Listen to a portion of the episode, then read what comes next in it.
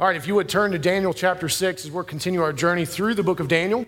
A couple of things just to kind of catch us up. This will be the end of the narrative portion of Daniel. So the first 6 chapters are essentially a package, and then chapters 7 through 9 are a package, and then chapters 10 through 12 are essentially a package. And so it's important that as you read the book that you recognize that those things are connected in that way. And so this is going to finish the story, and then next week we'll pick up on the stuff that you guys are probably most excited about and will probably be most let down about, which is the prophecy stuff. But the thing that you've got to remember with the book of Daniel is it's not about as much about what is prophesied that will happen as much as it is revealing what has been prophesied that is already happening, which is evidence of God's sovereignty and faithfulness. So if you miss that, then you miss one of the main points and the main reasons that the book of Daniel was written, is that it is evidencing that God has done what he said he would do already, even though his people are in the midst of exile. And as we said, the Lord is willing for his name for a season to appear to be tarnished if it is for the redemption of his people. And he shows that most of all in the person of Jesus Christ, that he would let the king of the world be crucified and for a few days for all of darkness and evil to think they had won. He's okay with them thinking that for a brief time because he knows who's ultimately in control. And it's really important that we know that, right? So as we look at Daniel, we also need to recognize that this is occurring probably about 65 years after the opening of the book. And if you remember, when Daniel goes into exile, he's a teenager. So this story, Daniel in the lion's den, the story we're very familiar with from Sunday school, the pictures usually get it wrong. Most of the time, and our picture gets it wrong. This was the only decent art there was. Yes, it is an icon. No, I don't support icons for worship. So yes, this is Eastern Orthodox in its presentation, but not a condemnation or agreement to. Okay, enough. And so he's essentially in his 80s when he's thrown into the lion's den, and a lot of times we miss that. And this is actually picking up where the story of Belshazzar and his failings as king, it's picking up on the tail end of that. This is the next kingdom that will come to power. These are not Babylonians, these are the Medo-Persians. And so what we're going to see is that kingdoms rise and kingdoms fall. Kings rise and kings fall. And yet the word of the Lord endures forever. And that is a very important thing for us to remember, especially during our own season in this country. So this is occurring about 538 BC, and this will bring to an end the actual story portion of the book of Daniel. So keep that in mind. As we start, I want to ask you a question. I think it's a very important question, and it's a question I think we all need to wrestle with, because at some point or other, you are going to wrestle with this question. And the question is, what do you expect in return for your obedience? What do you expect in return for your obedience? Now, usually we wrestle with a question like this. We are given some bad news. We are confronted with some sort of illness. We are confronted with some sort of failure that is not our fault. And what do we say? Lord, why me? What have I done to deserve this? Right?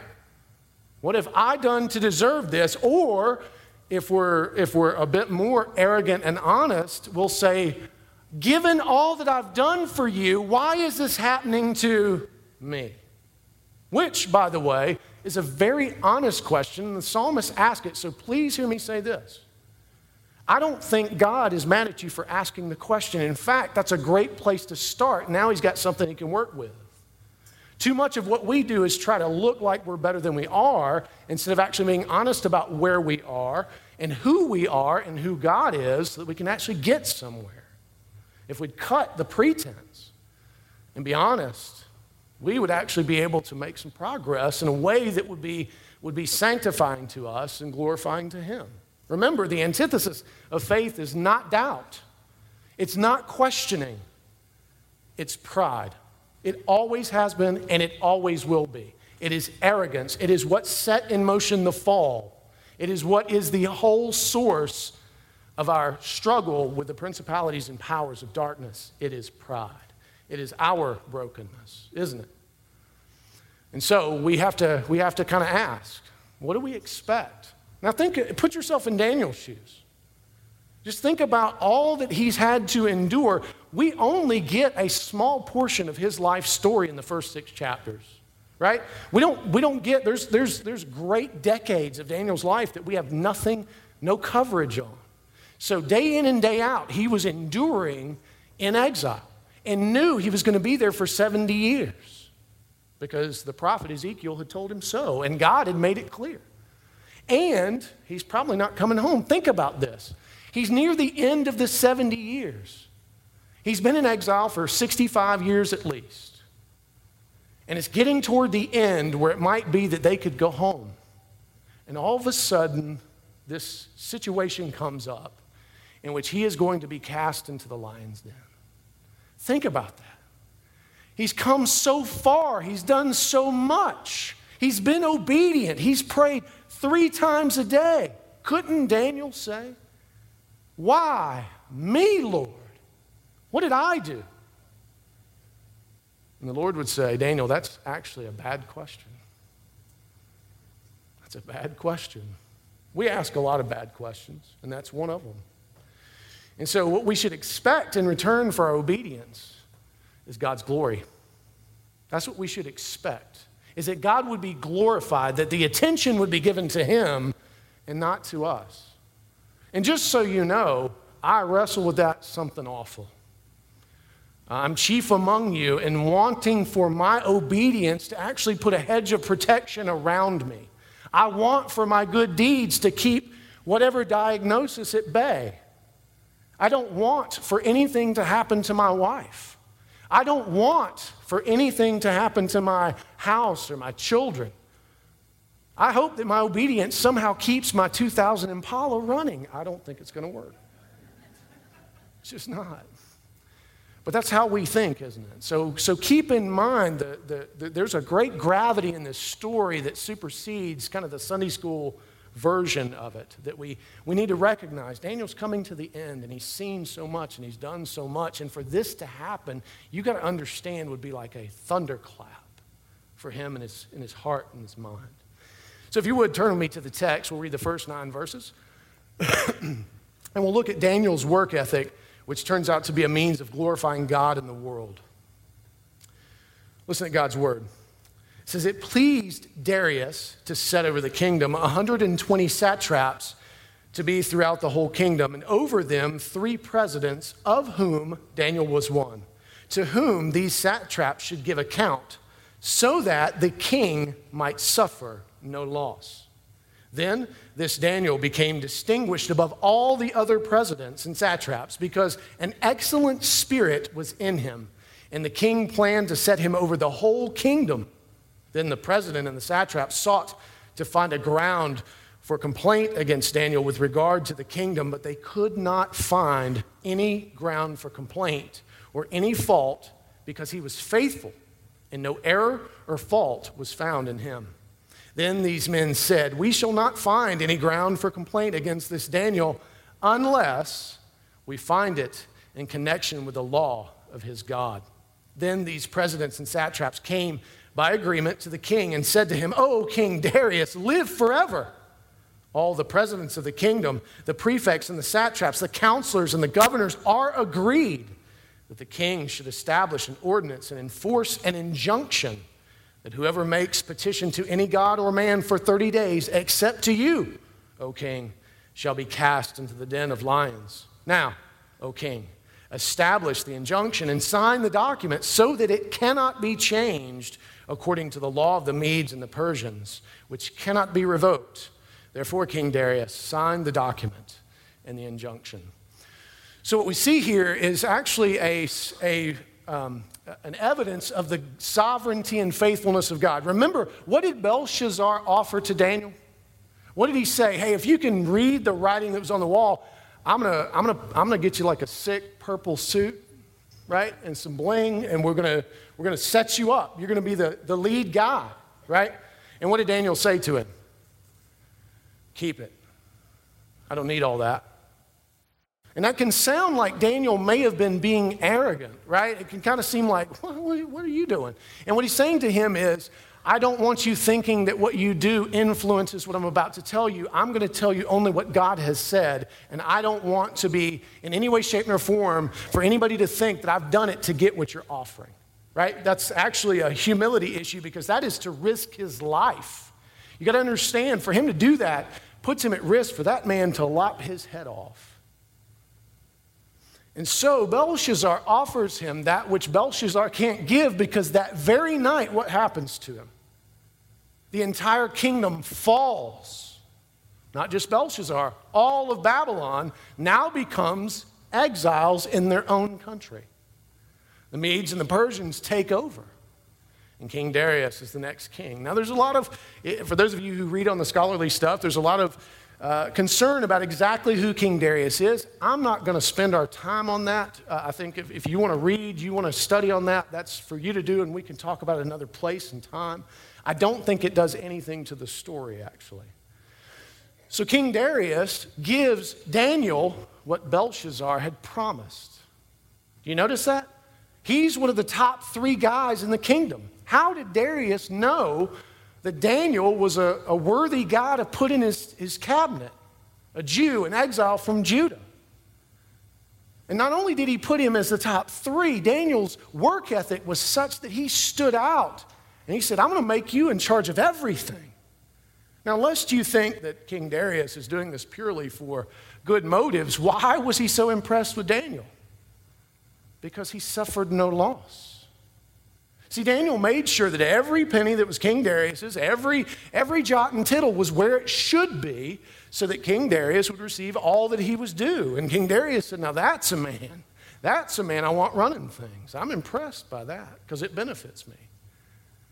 But Daniel was not concerned with what King Darius thought. Daniel was working.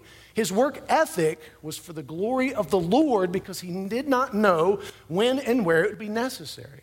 Now, this is a difficult part of the story and can be a bit paradoxical because it can sound like I'm saying, hey, if you'll just work a certain way and have a certain work ethic, then you will succeed. But what we see is that it actually draws fire on Daniel. He upsets everybody around him. I've experienced this. There was a season in which I worked for an airline that I won't name necessarily, and it was a summer job, and I was desperate for a job. I'd been laid off from where I was working. I was in college at the time. I had taken a temp job, which was terrible, by the way, where I was, this pineapple company had gone out of business, and my job for 10 straight hours was to peel off the old label and glue a new one on as if this new pineapple company had just kind of taking it over, right? So for 10 hours, I'm standing there, rip the label, hot glue gun, put the label on. And I'm trying to talk to the people around me because 10 hours of doing that is just flat boring. And so as I got to talking to people, I've got a little, maybe this reference will mean something to some of you, I've got a little Woodward and Bernstein in me, right? I'm investigative. I can't help it. I wanted to be Woodward and Bernstein. I wanted to uncover corruption and do all this kind of crazy stuff. So unwittingly, as I'm talking to him, I realize we are all temps, which is against the law. And I didn't make an issue out of it. I was just like, oh, that's fascinating. Well, the leaders came to me and they said, you seem a little too bright for a job like this. You seem like you got another motive. And I was like, I really don't. I'm just trying to survive. Well, I should have shut up. Well, that led to another job at this airline, right? And so the first night I'm down on the mail dock and I'm working because my granddad had taught me, when you work, son, you work hard. You always do the best that you can. He was in the group of Marines that hit the sands of Iwo Jima. So for him, you did what you were supposed to do. So I'm out there just busting it. And they affectionately called me summer help. And this is what they would say, you know, some are help, some aren't. And they were like, hey, man, you're down here busting it, and you're ruining our gig. You're making us look bad. This ain't how we do what we do down here at the dock. we got to string this thing out all night long so they don't find other stuff for us to do. So why don't you sit over there and shut your mouth and stay out of the way and know this, you're not coming back after this summer. You don't get it.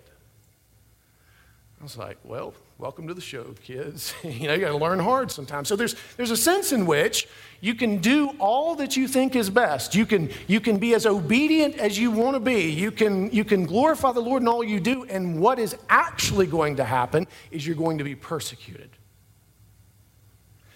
You need to know that. Now, just so you don't think that that's not a New Testament possibility, here is why we read the assurance of pardon that we read. I'm sure some of you were thinking, how in the world is that an assurance of pardon? Well, it is. Did you hear what he said? You are not greater than your master. And to actually be persecuted for his name's sake is to be numbered with him. And in that, as you survive it, you will be saved. That is your assurance. Your assurance is that when you are being persecuted for Christ's sake, your master, of whom you are not greater, then you know. You have some knowing that, in fact, God is with you and that he loves you and that it is not in vain that you're being persecuted and that it is not the end of the story. Continue to do what you're called to do in his name, regardless of what comes. Because in the end, what is most important is that he is glorified, and that will be what brings you your greatest joy and actually protects you eternally. So we do what we do work-wise, and this is also very important for you as students. How many of you students have ever had, and now if you're homeschooled, do not raise your hand. This is a trap. Have had a bad teacher? Right? You've had to endure just a terrible situation where this teacher just, for whatever reason, they've got it in for you, or they don't like the way you look, they don't like the way you carry yourself, they don't like the way you answer questions, something just is not right, or they should have retired 5 years earlier. But whatever the reason may be, you will, if you go to school long enough, I guarantee you, find yourself in a circumstance that is going to be difficult, and you need to be able to endure it to the glory of the Lord. And you don't always need to escape it. One of the very difficult things that we've dealt with my daughter is she thinks the solution for everything is quit and start over and go do something else. Well, that's not the solution for everything. You can't grow like that. Sometimes you've got to face it and deal with it and recognize it for the sanctifying thing that it is. Because we have one of the greatest opportunities in the midst of being persecuted to glorify the Lord that you do not have under other circumstances. Nobody cares what you think about God when everything's going well. In fact, it is in the midst of diversity that you have such a beautiful opportunity. In fact, some of the greatest opportunities I've had in the working world when I was a manager was when I messed up big time. Right? Got sideways with somebody and smarted off. I know it's hard to believe. But I did, and would have to say I'm sorry and go back and work through those things. And it was in those moments that actually that our relationship was deepened and that the glory of the gospel was most on display. Even when I felt like the worst person in the world. Because I hate myself. Like I said, I'm a radical perfectionist who's never done anything perfect. You'd think I'd give up on it at some point. So here we see Daniel is using his work ethic to glorify the Lord. And many of you would say, wait a second, now if you think about this, if he's actually ensuring that King Darius suffers no loss, I don't know if you know anything about Medo-Persian politics and taxation, but chances are many of us wouldn't have agreed with it, just like we don't agree with some of the current republic's means and ways. And yet what Daniel did was recognize where he was, who he was, and who he was truly serving.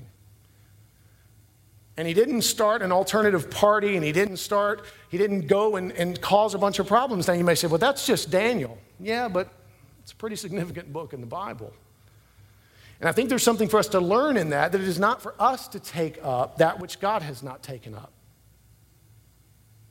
And so what we see here is Daniel continuing to found himself on the sovereignty and the faithfulness of his God, not in his own deeds.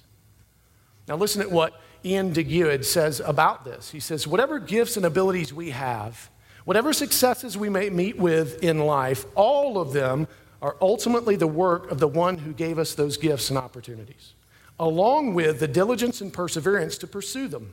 We are simply God's servants doing the work he has assigned to us. He deserves all the praise and adoration. The biblical word for this attitude is humility, the perspective that sees our own size rightly in comparison to the surpassing greatness of God. Daniel did not think himself too big to endure what the Lord, who was sovereign and faithful, had given to him. So when the satraps go to the king, notice what they don't do, by the way. They don't mention Daniel at all, do they? No, they're creating what we call the horns of a dilemma, because they know that Daniel is valuable to Darius. And so what they do is first appeal to his ego and say, how about this? For 30 days, no one can appeal to any god or man, but you, O king, live forever. Right? Live forever. Or at least until we are in power. And so they get him to sign this edict. And so Darius, again, his hands aren't clean here. He's like, sounds like a great idea. Because remember, he's new in this kingdom, and getting everyone to appeal to him for 30 days makes a lot of sense. It allows him to get to know the people, and for the people to get to know that he, like Nebuchadnezzar, is going to give you everything you need. So this edict makes a lot of political sense in the current climate for him. And so the trap is set by a people who couldn't care less about King Darius. They care only for themselves. It looks a lot like, if you think about it, Genesis 4. See, the way to because again, do you think the satraps and the presidents, do you think they intend to do and work in the same way that Daniel did? If they did, then Daniel wouldn't be in the position he's in. See, what they did caused the king to suffer loss. And they figured, well, if you just get rid of Daniel, then the king's got to choose us, right? In the same way that Cain slew Abel. Instead of actually making his sacrifice better, he's like, well, I'll just get rid of his, and then you got nothing to choose from but what I give you. So, as if God were some sort of silly, small thing. So they are treating Darius in much the same way. But it's important for us to ask the question. Again, I think it's good to ask questions, and because most of us, if we're honest, we're just getting by day to day. We're just surviving for the most part, which is not what Christ died for you to do. That is not the abundant life. But I recognize and struggle with the same thing. I oftentimes describe my own life, and I don't even have kids at the house anymore, that it feels like I'm in the middle of a swiftly flowing stream, and I'm trying to make a sandcastle. It's just this impossibility, it feels like, right? But some of that is because I don't think we ask good questions, and I don't think we make good decisions to try to frame our circumstance. So the question that I have for you is, what does your work ethic evidence about what you believe about God's sovereignty and faithfulness and your calling and your vocation? Right? Your work ethic, in fact, again, I've said this many times, more people are watching you than you know. And they have opinions about you based on what you do. And again, this was illustrated to me when my boss was fired, or essentially told, you can find another job or be fired. It's kind of all the same, if you ask me. And everybody in the building had an opinion about him. It was kind of shocking, actually. People who he had no interaction with whatsoever. They had strong opinions about him because of his work ethic. So you need to know that you are being watched far more than you have ever realized. And that's actually a good thing, because it's an opportunity for you to glorify God in all that you do, even with how you work. Remember, nobody cares what you say you believe. They look at your life so they can discover what you really believe. For you to give all this verbiage about being blessed and going to church, and you got to ick these fish in your car as you're cutting people off and flipping them off and all that fun stuff that we do as humans. Nobody cares about all of the sound and fury that signifies nothing. What they want to see, what they're desperate for at core is there something worth living for? Is there something better in this life? Is there something that can make meaning out of all of this nothingness? And you and I have a phenomenal opportunity with how we just do day in and day out life to display the glory of God, as Daniel has done here. Now, turn back to the text. Let's look at verses 10 through 18.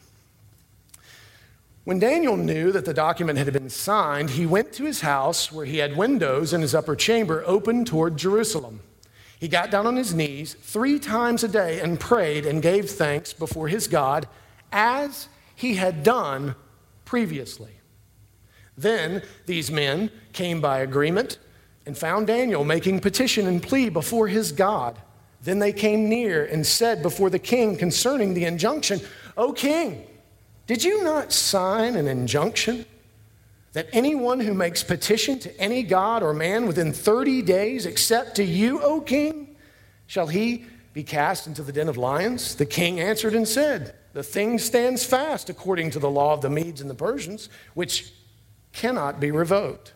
Then they answered and said before the king, "Daniel, who is one of the exiles from Judah, pays no attention to you, O king, or the injunction that you have signed, but makes his petition 3 times a day." Then the king, when he heard these words, was much distressed and set his mind to deliver Daniel. And he labored till the sun went down to rescue him. Then these men came by agreement to the king and said to the king, "Know, O king, that it is a law of the Medes and the Persians that no injunction or ordinance that the king establishes can be changed." And the king commanded, and Daniel was brought and cast into the den of lions. The king declared to Daniel, "May your God, whom you serve continually, deliver you." And a stone was brought and laid on the mouth of the den, and the king sealed it with his own signet and with the signet of his lords, that nothing might be changed concerning Daniel. And the king went to his palace and spent the night fasting. No diversions were brought to him, and sleep fled from him. Now notice Daniel's response at the signing of this injunction. What does he do? He goes right home and does what he's been doing. He prays, just as it was recommended by Solomon in 1 Kings 8, 46 through 53. See, he's fulfilling, in a sense, or participating in the fulfillment of the answer to a prayer that King Solomon prayed way back when the temple was being dedicated. And essentially what Solomon said was, when the people sin against you, Lord, and they go into exile, if they turn toward you, turn toward the temple and pray, that you would answer their prayer. So Daniel knows that, and what has he been doing? See, this isn't, he's not responding to a crisis. He's doing what he always has done. And I've said this many times. You have no idea how you not praying today, you not engaging in Scripture today or the last 3 weeks or 4 weeks or 5 weeks or 6 months or a year, how that sets you up for failure when something comes. You're not prepared to deal with it because you're in crisis management and you're trying to demand of a God you haven't talked to in who knows how long that he suddenly step to your will when you have not been stepping to his. See, Daniel was practiced. How many of us, if whomever the next president is going to be, comes and says, "Hey, listen, you all can keep your tax-exempt status as a church," which is pretty meaningful, by the way, given what we give. You can keep your tax-exempt status if you agree not to worship for 30 days. And you agree not to pray or read your Bible. For some of us, would that be all that hard? Yeah, shooting fish in a barrel, already got you. Can we go on back pay alone? Right? For some of us, this wouldn't be all that hard. This injunction would pass in 30 days, and we'd do what we've always done. See, what this does is expose who we are. And we need to recognize that Daniel was always praying. He didn't go and just poke his finger in the eye of the king. He said, no, you are not my king. You are not the one who determines, even though I will make sure you suffer no loss. I will not bow to you in this. And the satraps knew exactly where they'd find him because he'd been there, right? He'd been there. And so they catch him, just as they thought he would, 3 times a day, for crying out loud. And they go to the king, and notice what they don't do. Notice what they don't start with. Very important. What do they start with? Can we remind you of something you signed? Can we just establish that that can't be changed? Which, by the way, any of you who've read the book of Esther, it actually can be changed if the king so desires. But it could come at a cost to the king that he would lose face with his people. Now, this is a new king. You need to understand that. That plays into this. Darius wanted to save him, right? He wanted to undo what he had signed, but he knew if he did this early into his kingship, he would lose all credibility. So he is influenced by his own concerns and his own skin and his own flesh. And so they hang him on the horns of the dilemma. They say, well, if it can't be changed, can we point out something to you? Daniel, who, by the way, is just some Jewish exile. Let's not get all that excited. Won't be that big of a loss, really. He pays no attention to you. Now, there's a reason that they use that language, because notice the attention that Daniel had paid to King Darius to make sure that he suffered no loss. And yet, they were calling out his lack of attention to this edict, this injunction. Notice King Darius' response. Immediately, he starts working to try to think, how can I save him? He is too valuable to my kingdom, and these fools don't care about anything. If I lose him, I got to turn things over to these guys who've already evidenced they really don't respect me. You got to understand, if I'm going to hang you on the horns of the dilemma, I don't have a whole lot of respect for you. If I'm going to paint you into a corner and leave you no room, that's just not fair. And guess what? The repressed district attorney in me loves doing that stuff. But that's because I love that more than I love you at times. And so Darius recognized these folks don't care about me. So he starts trying to save Daniel, but he can't. And so he takes and throws him into the lion's den. And to show the distrust that is already afoot in the kingdom, has to put his signet on the stone that is placed in front of the den, because nobody trusts anybody. Notice it says, so that nothing could happen for Daniel. Who was coming to save Daniel from the outside? Shadrach, Meshach, and Abednego? Like, who were they worried about was going to try to save him? No, the satraps were worried the king was going to do something. And notice the king turns to all the things that he has at his disposal, and he finds no comfort in his own means. Now, what I don't want you to miss is a parallel, which if those of you who read the letter for communion this morning, you've seen this already, but the parallels to Christ in this should not be missed, right? How Christ, who is innocent, has to suffer a kangaroo court by night, which was utterly against the law, by the way, on multiple fronts, but who cares when your ends justify the means, right? Or the means justify the ends. So he suffers the kangaroo court. He's brought before Pilate. Remember Pilate's response? I don't find any fault with this man. What is wrong with y'all? I don't want to do this. And if you remember, there was a dream that was had that was very disturbing that was brought to Pilate. It says, don't mess with this man. So not going to end well. And Pilate realizes, if I don't, it's going to cause a war and we're going to have problems. And so I care more about keeping the peace and safety and security than I do truth. Whatever, scourge him, crucify him. I wash my hands of this. So there's no way he can save him, and that Jesus is crucified, and he is placed in a tomb. And remember, they were worried something's going to happen to that body, so they put the biggest stone they could find that no man could move in front of that tomb. And so there are parallels here. The foreshadowing of the coming story of Christ is very important, and we don't want to miss that in looking at this text. And so Daniel is cast into the den of lions, even though he's prayed, even though he's been obedient, even though he's done everything he's supposed to do. At 80 plus years old, he's thrown to the lions. Now, Ronald Wallace says this in a book called The Lord is King, The Message of Daniel. He says, there is no doubt that what kept Daniel when his trial came was this rigid, uninterrupted habit. He had disciplined himself to do it day by day for years. In the hour of crisis, the very momentum of the custom itself would have been enough to keep him faithful to it, even if there had been, at that moment, no living inspirational incentive. That's worth you reading again on your own and thinking through, because this is true. Like for some reason, the spiritual disciplines have fallen on hard times in evangelical culture, which is fascinating to me. I think it's a masterful move by Satan. It's brilliant to get us to turn to the means of grace and say, no, that's means of legalism. So you're telling me that having a conversational relationship with someone who loves you and sent Jesus to die for you is legalism?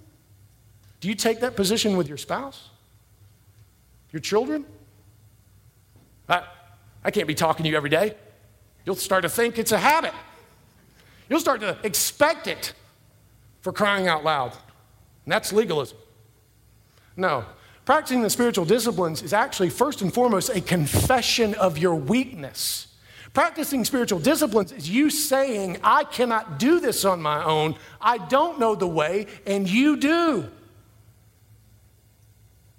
That is what ought to be at the core of our practicing of spiritual disciplines, is that confession. Now, if you use the practice of your spiritual disciplines to make yourself better than others, might I remind you that the first shall be last and the last shall be first. It's not about you using those things to set yourself apart. It is about you using those things to glorify the Lord your God in all circumstances. And you can't get mad at God, who's been there for years and has offered his love and his knowledge and wisdom for years, and all of a sudden you go demanding something quick and he doesn't seem to show up. He's been there. Where you been? Where have we been? Right? So, would you have a problem giving up your spiritual disciplines if you were persecuted for them? Would it be all that hard?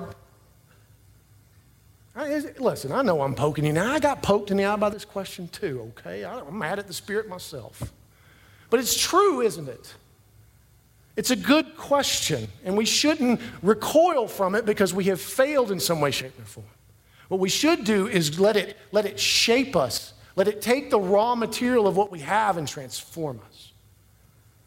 And what does how you practice the spiritual disciplines evidence about what you believe about the value of the spiritual disciplines as means of grace? Right? I mean, it's just, and it's kind of the elephant in the room for us in evangelical Christianity. It just is. Like we thought we got rid of it with the whole, laying the axe to the root of the tree of the accountability groups. Like we made that into a cuss word. And so we thought we got rid of this whole issue. But it still haunts us because it was the means that God gave to us, not that man created. Yes, we twisted them as we have done with everything east of Eden. But that doesn't make them not true and necessary. One of the things that we want to focus on over this next year as a church, if you remember, there's three pillars: generosity, prayer, and missionality.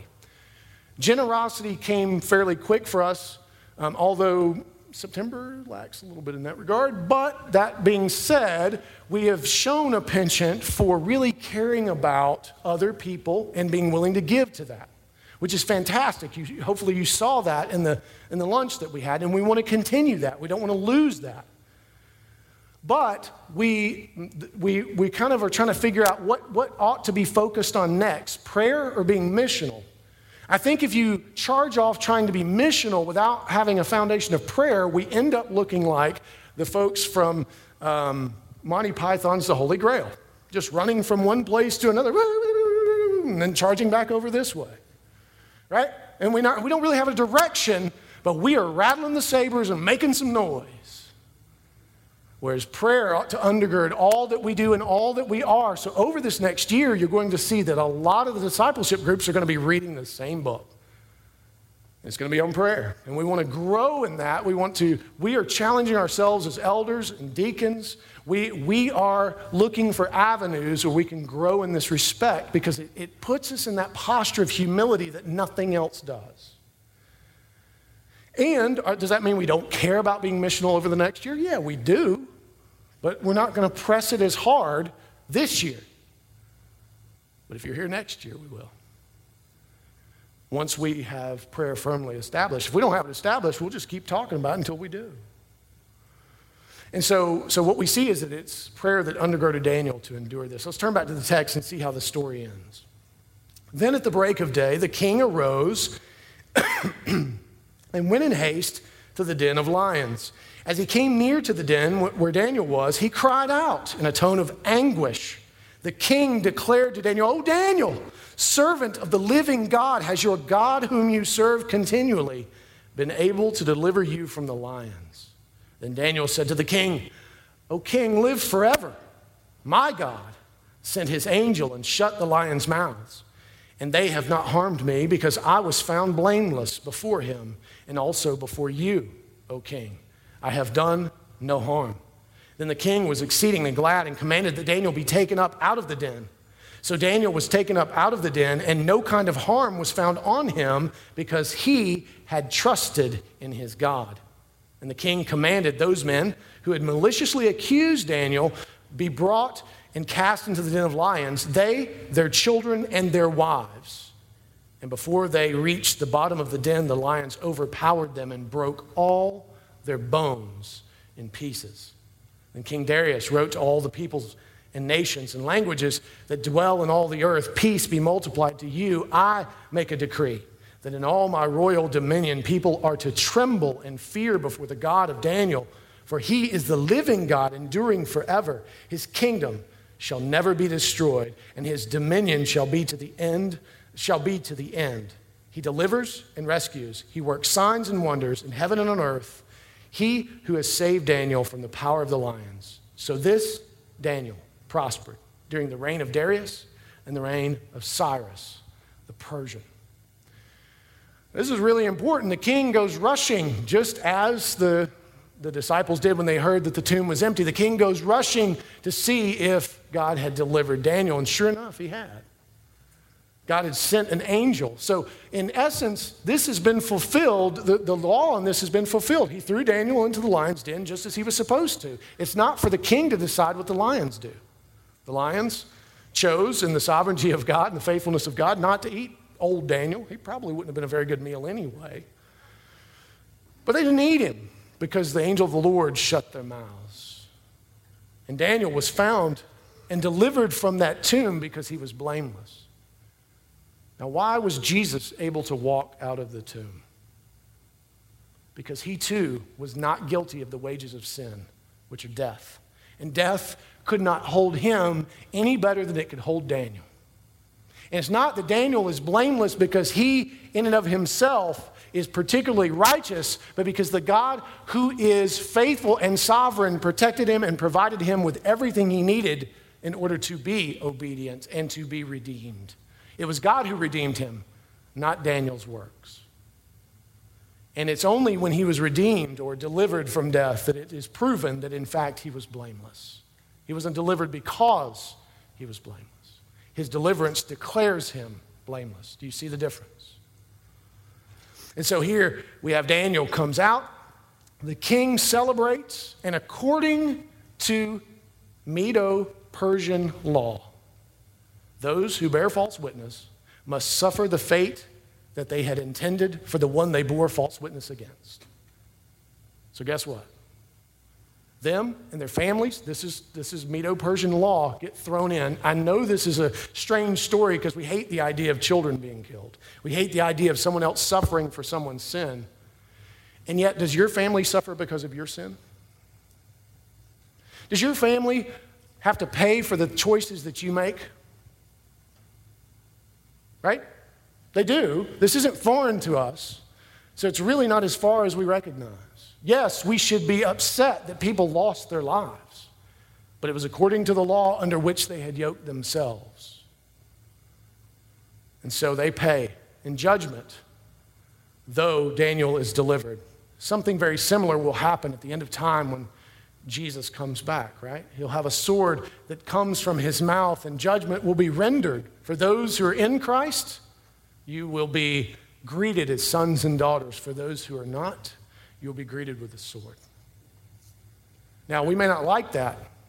And no, we shouldn't actually. But it doesn't mean we get to change the story to amalgamate our neurosis. We must recognize there is a cost to all this. This isn't just some silly story that's going on. No, this is a consistent narrative, and God is so gracious to say, I tarry. Judgment, yes, is coming, but I tarry because I love you. Turn, repent, and live. I take no pleasure in the death of the wicked.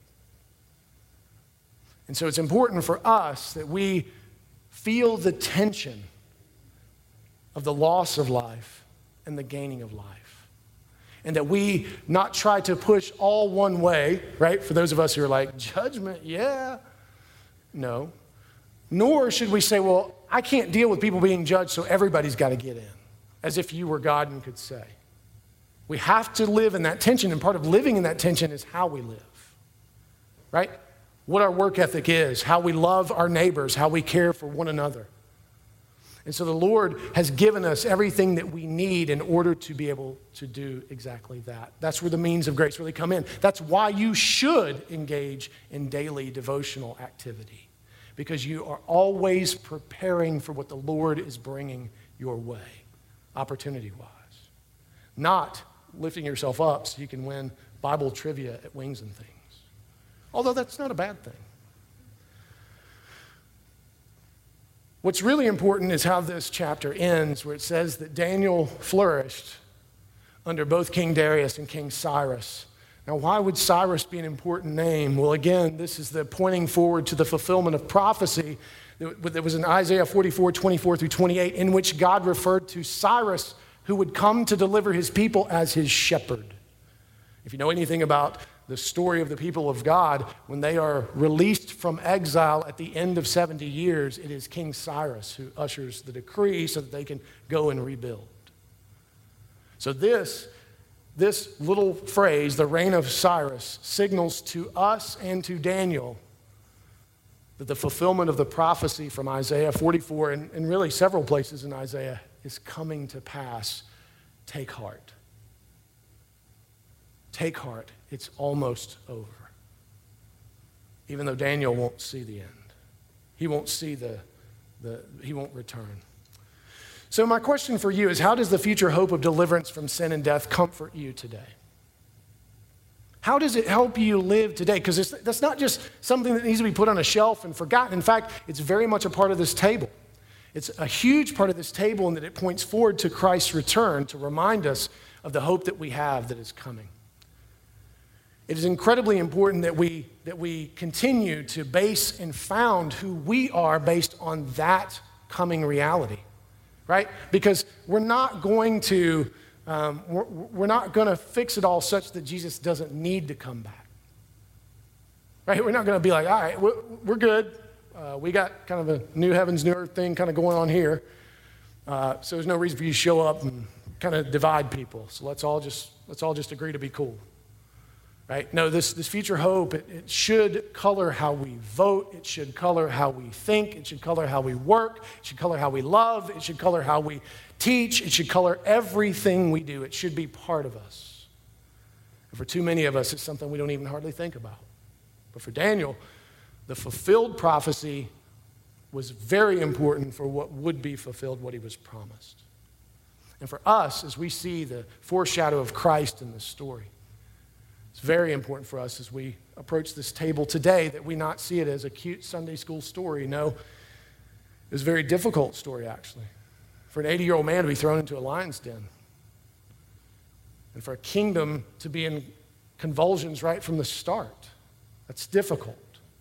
So what is it we should take away from Daniel 6? One, how we work and live out our calling and vocation is a key means to glorifying God. You got to think about this. You got to recognize you're being watched. Everything you post, everything you say, everything you do, somebody's watching you. That wasn't a government statement, by the way. Let's Snowden aside, which is also true probably, by the way. But even more important, your children, your spouse, your friends, your neighbors, the people you work with, the students who are alongside you. You have no idea how what you do may provide something they so desperately need at some point in time. You have no idea how it may circle back around, and you'll wish you'd done it different. Second, our current spiritual disciplines affect how we respond to persecution in the future. Persecution, suffering, it deeply affects how we can do what we do. If you're not practicing today, chances are when suffering hits, you're not suddenly going to get good at it. Three, God is faithful to deliver his children who are blameless in Christ from sin and death. And you can only be blameless in Christ. You in and of yourself cannot work your way to blamelessness. It must be something given to you by the person and work of Jesus Christ. And so this is a really important thing. I want us to circle back around to Psalm 116 and hear it again, because this was our call to worship. And I think it's important for us as we come to the table to hear the words. In essence, I think Daniel could have written this psalm. I'm not making an argument that he did, by the way, so don't get excited. But listen at the words just yet again. And imagine if Daniel could have said them. I love the Lord because he has heard my voice and my pleas for mercy. Because he inclined his ear to me, therefore I will call on him as long as I live. The snares of death encompassed me. The pangs of Sheol laid hold on me. I suffered distress and anguish. Then I called on the name of the Lord. O Lord, I pray, deliver my soul. Gracious is the Lord and righteous. Our God is merciful. The Lord preserves the simple. When I was brought low, he saved me. Return, O my soul, to your rest, for the Lord has dealt bountifully with you. For you have delivered my soul from death, my eyes from tears, my feet from stumbling. I will walk before the Lord in the land of the living. So as we come to the table this morning, what I want you to meditate on and think about is, how is it that you know that you love the Lord? What have you seen him do? What has he done that lets you know that he loves you? And how has he delivered you? How has he brought you into the land of the living? I know there are many of you in here this morning who have some difficult things that you're wrestling through. And I know that you don't yet know what the other side or how this is all going to work out. I get it. But yet, you do have a backstory. You do have places where you have seen God be good, where you can say, I love the Lord because he has heard me, and therefore I can dwell with him in the land of the living. I can go on. I can continue to pray. I can continue to practice, even though it doesn't look like it's mattered all that much right now. And this is also where the table is so nourishing to us, because it is the table that declares God's love for us, right? It's the table that says, take and eat and be nourished and know that I love you. And yes, an innocent man had to die. And yes, it was more horrible than any of us can conceive. But yes, he rose from the grave, not guilty, so that you could walk in newness of life. And so this was the intent he was giving to his disciples, because remember what we read as the assurance of pardon. You are going to be persecuted. You are going to suffer as your master suffers. Can you imagine? Can you imagine seeing what they saw and hearing those words and how they would have weighed so heavy? And he knew they were going to need something to get them through. And so he said, now I want to give you something to do in remembrance of me so that you don't forget and you know I'm coming back.